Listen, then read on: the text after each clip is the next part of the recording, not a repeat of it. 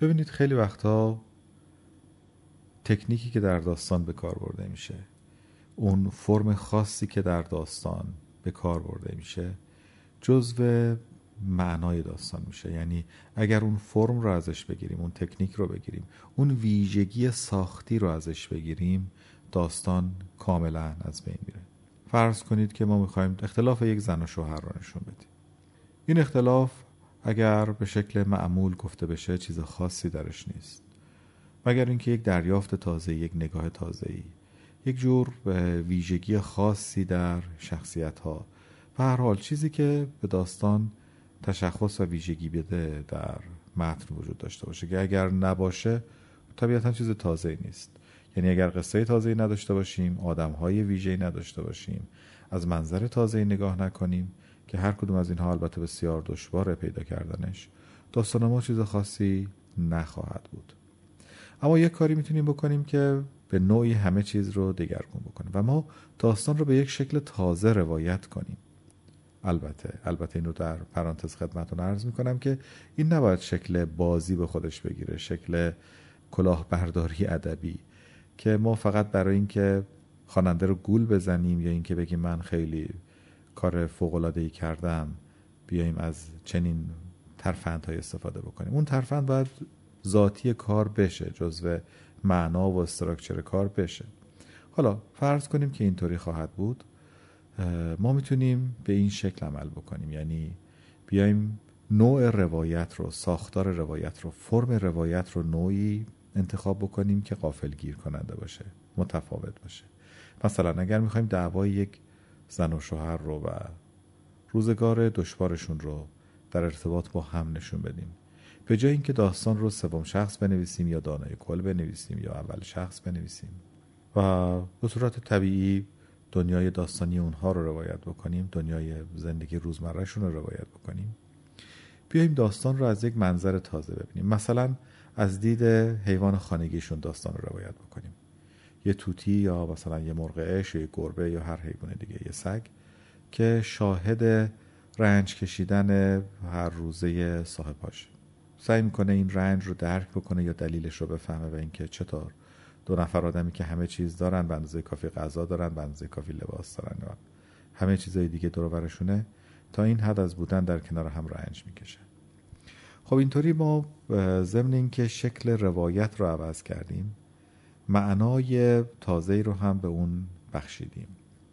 در واقع فرم و استراکچری که به کار بردیم اون جانمایه داستانی که به کار بردیم در خدمت خلق یه چیز تازه است.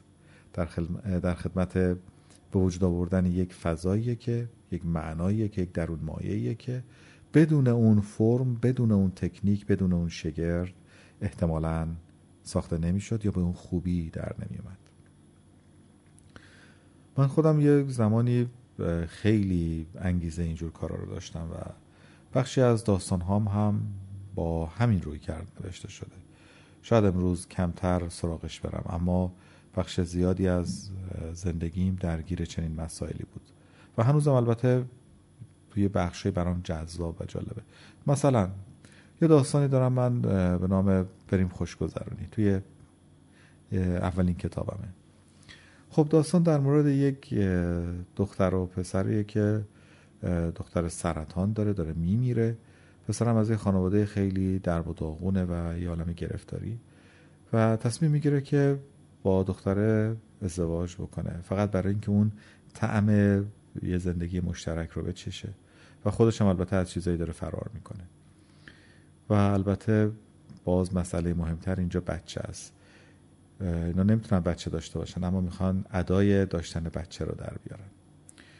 خب چیزی که تو اون داستان برای من اهمیت داشت اینه که انگار هر دوی اینها گرفتار یک درد بزرگتر گرفتار یک سرنوشت تلخ هستن. خب این رو به هر شکلی اگر بیان می‌کردم خیلی شعاری خیلی دم دست خیلی نچسب می‌شد و دنبال یک تمهیدی میگشتم که این کار اتفاق بیفته. چیزی که به ذهن من رسید این بود که بیام دوربینی که داستان رو روایت می‌کنه در جای نامتعارفی قرار بدم. یعنی به جای اینکه ما آدم ها رو از روبرو یا به شکل معمول آنچنان که در داستان یا سینما در نماهای معمول می‌بینیم نماها رو کاملا در داستان به هم بریزم. که البته این باید خیلی هم مراقب بودم که شبیه فیلمنامه و شبیه کار سینمایی نشه. صد درصد داستان باشه اما روایت داستانی بر مبنای یک نظرگاه و یک قابهایی شکل بگیره که کاملا متفاوت باشه و معنادار باشه. بنابراین اومدم دوربین اصلی داستان رو بالا قرار دادم. همه جا ما از بالا این شخصیت ها رو می‌بینیم.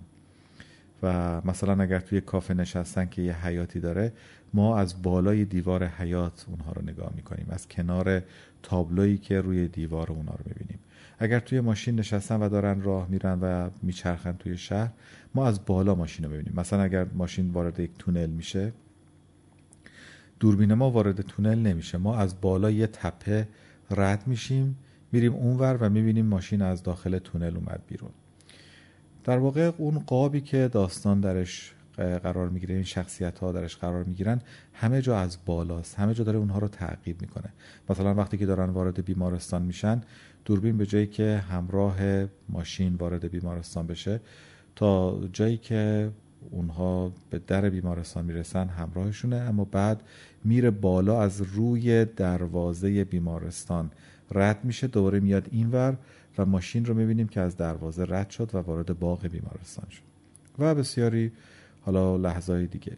که خیلی برای مهم بود که ما احساس بکنیم یه نگاه سومی داره از بالا همه چیز رو می‌بینه و حالا نه که قضاوت بکنه اما دریافتش یک دریافت کلی تره سعی کردم تا جایی که میشه نماهای نزدیک یا نماهایی که معمول باشه از این شخصیت ها نداشته باشم.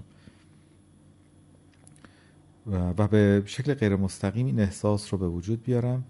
از طریق فرم از طریق همین استراکچر از طریق همین بازی هایی که در تکنیک های داستانی به کار بردم که انگار از بالا یک سرنوشتی داره به زندگی این شخصیت ها تحمیل میشه.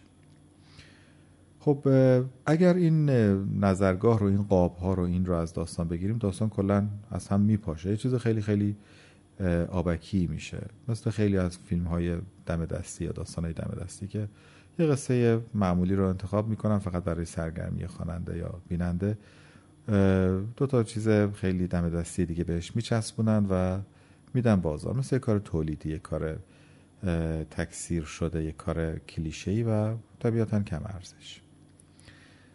که من نمی‌خواستم طبیعتا کارم اینجوری بشه. اما قصه قصه کلیشه‌ای بود. پس بنابراین به خاطر که قصه کلیشه‌ای رو تبدیل به یک اثری بکنم که به گمان خودم حداقل می‌تونست دارای ویژگی و تشخص باشه اومدم در فرمش شکلی دستکاری کردم که اون فرم در خدمت محتوا در خدمت مضمون در خدمت فضای کلی داستان در خدمت اپیفنی داستان قرار بگیره و کار بکنه.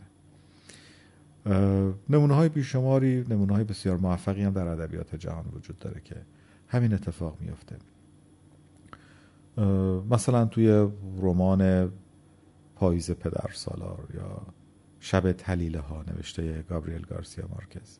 اتفاقی که میفته اینه ما داریم در مورد یک کلیتی صحبت می‌کنیم که بر زندگی مردم حاکمه. یک جور نگاه از بالا یک جور نگاه شاید بتونیم بگیم حالا خودکامانه. که اینجا فرم و شکل روایت باید این نگاه رو این ویژگی رو برای ما بسازه و تدایی بکنه. یکی از کارهایی که مارکز می‌کنه اینه که میاد از جمع استفاده می‌کنه. خب چه کار می‌کنیم؟ چطوری یه قصه رو از زبان یک عالم آدم همزمان روایت بکنیم؟ به جای اینکه بگیم تو این کار کردی اون این کار کردی بگیم ما این کار کردیم ما دیدیم. انگار یه تعداد آدم هستن همه با همدیگه دارن یه قصه رو تعریف می‌کنن. چون در واقع سرنوشت جمعی در این داستان مهمه. یه سری آدم هستن همه با همدیگه کور شدن. شب کنار ساحل خوابیدن و تلیله ها مرغای ماهی خار اومدن چشماشون رو خوردن و حالا یک دسته آدم کور کنار ساحل را افتادن و دارن همشون با همدیگه قصه رو روایت می‌کنن.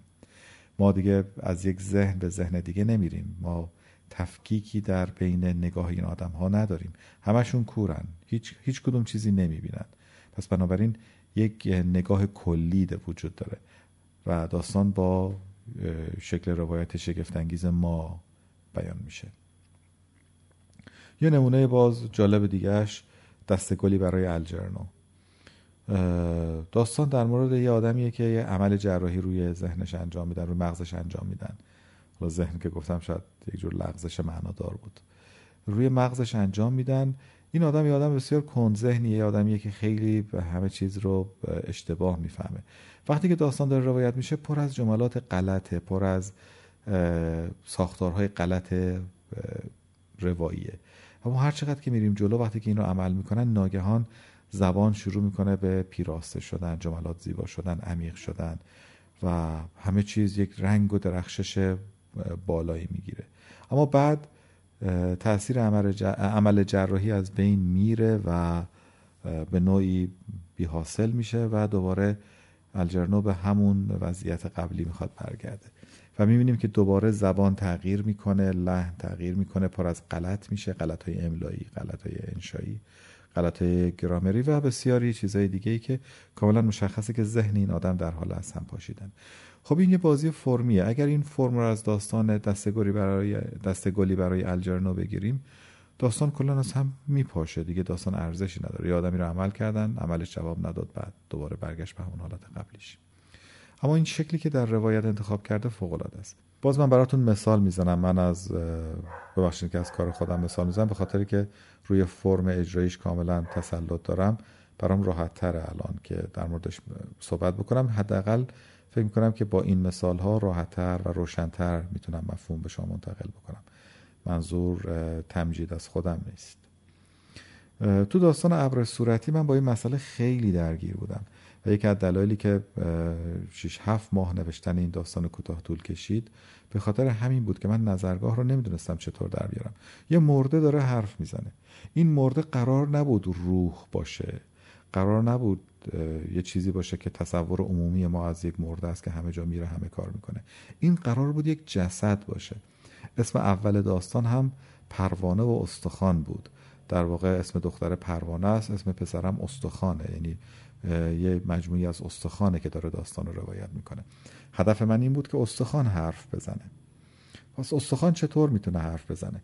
چیزی که خیلی دشوار بود و من به تدریج متوجه شدم این بود که استخوان نمی‌تونه ببینه. نمی‌تونه حس بکنه نمی‌تونه خیلی از کارهایی که از یک انسان انتظار داریم انجام بده. اون فقط می‌تونه سطحی از دریافت و آگاهی داشته باشه که اون رو برای یک استخوان می‌تونیم تعریف بکنیم چقدر. مثلا این استخوان نمی‌تونه حرکت بکنه. نمی‌تونه بگه من نگاه کردم یا دیدم. بلکه محیط اطراف فقط توصیف میشه.